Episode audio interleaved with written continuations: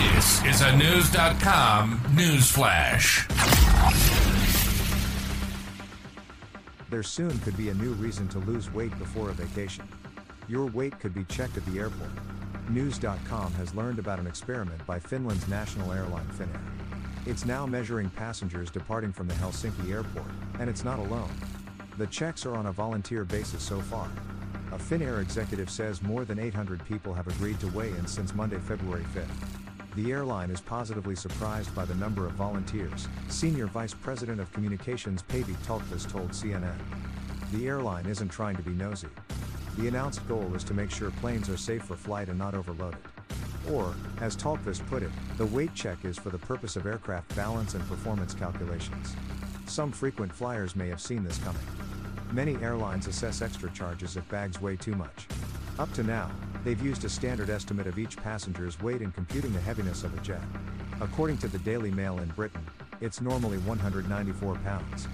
But Air New Zealand broke with that approach last year by weighing customers on international flights. Then Korean Air weighed passengers for several weeks in August and September. The Insider website reports Uzbekistan Airlines has weighed travelers since 2015. Finnair's check is in two phases. The current weigh in is because travelers tend to wear heavier clothes to cope with Scandinavian winters. A second experiment is planned in April and May, when the weather should be warmer. The airline promises the weight results are anonymous. They're not being announced on the public address system, as only the customer service checker sees the number and records it. We do not ask for the name or booking number, Satu Munnukka of Finnair said. The first volunteers were proactively asking to take part even before the equipment was set up, Tolkvis said. People agreeing to a weight check received a free baggage tag. But on social media, the flames toward Finnair came quickly. A debate developed over whether the airline was guilty of fat shaming or invading people's privacy.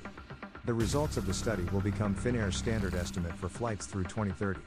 The National Air and Space Museum in Washington explains that the less work the engines have to do, the less fuel it uses, and the farther it can fly. News.com reported in July 2023 on an EasyJet flight that was delayed in Spain because the pilot asked for volunteers to leave the jet and lighten the load.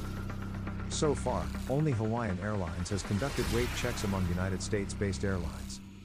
But many health experts admit people worldwide are becoming heavier. The World Health Organization reports obesity has almost tripled since 1975, now including 42% of U.S. adults. The Centers for Disease Control describes 9.2% of U.S. adults as having severe obesity.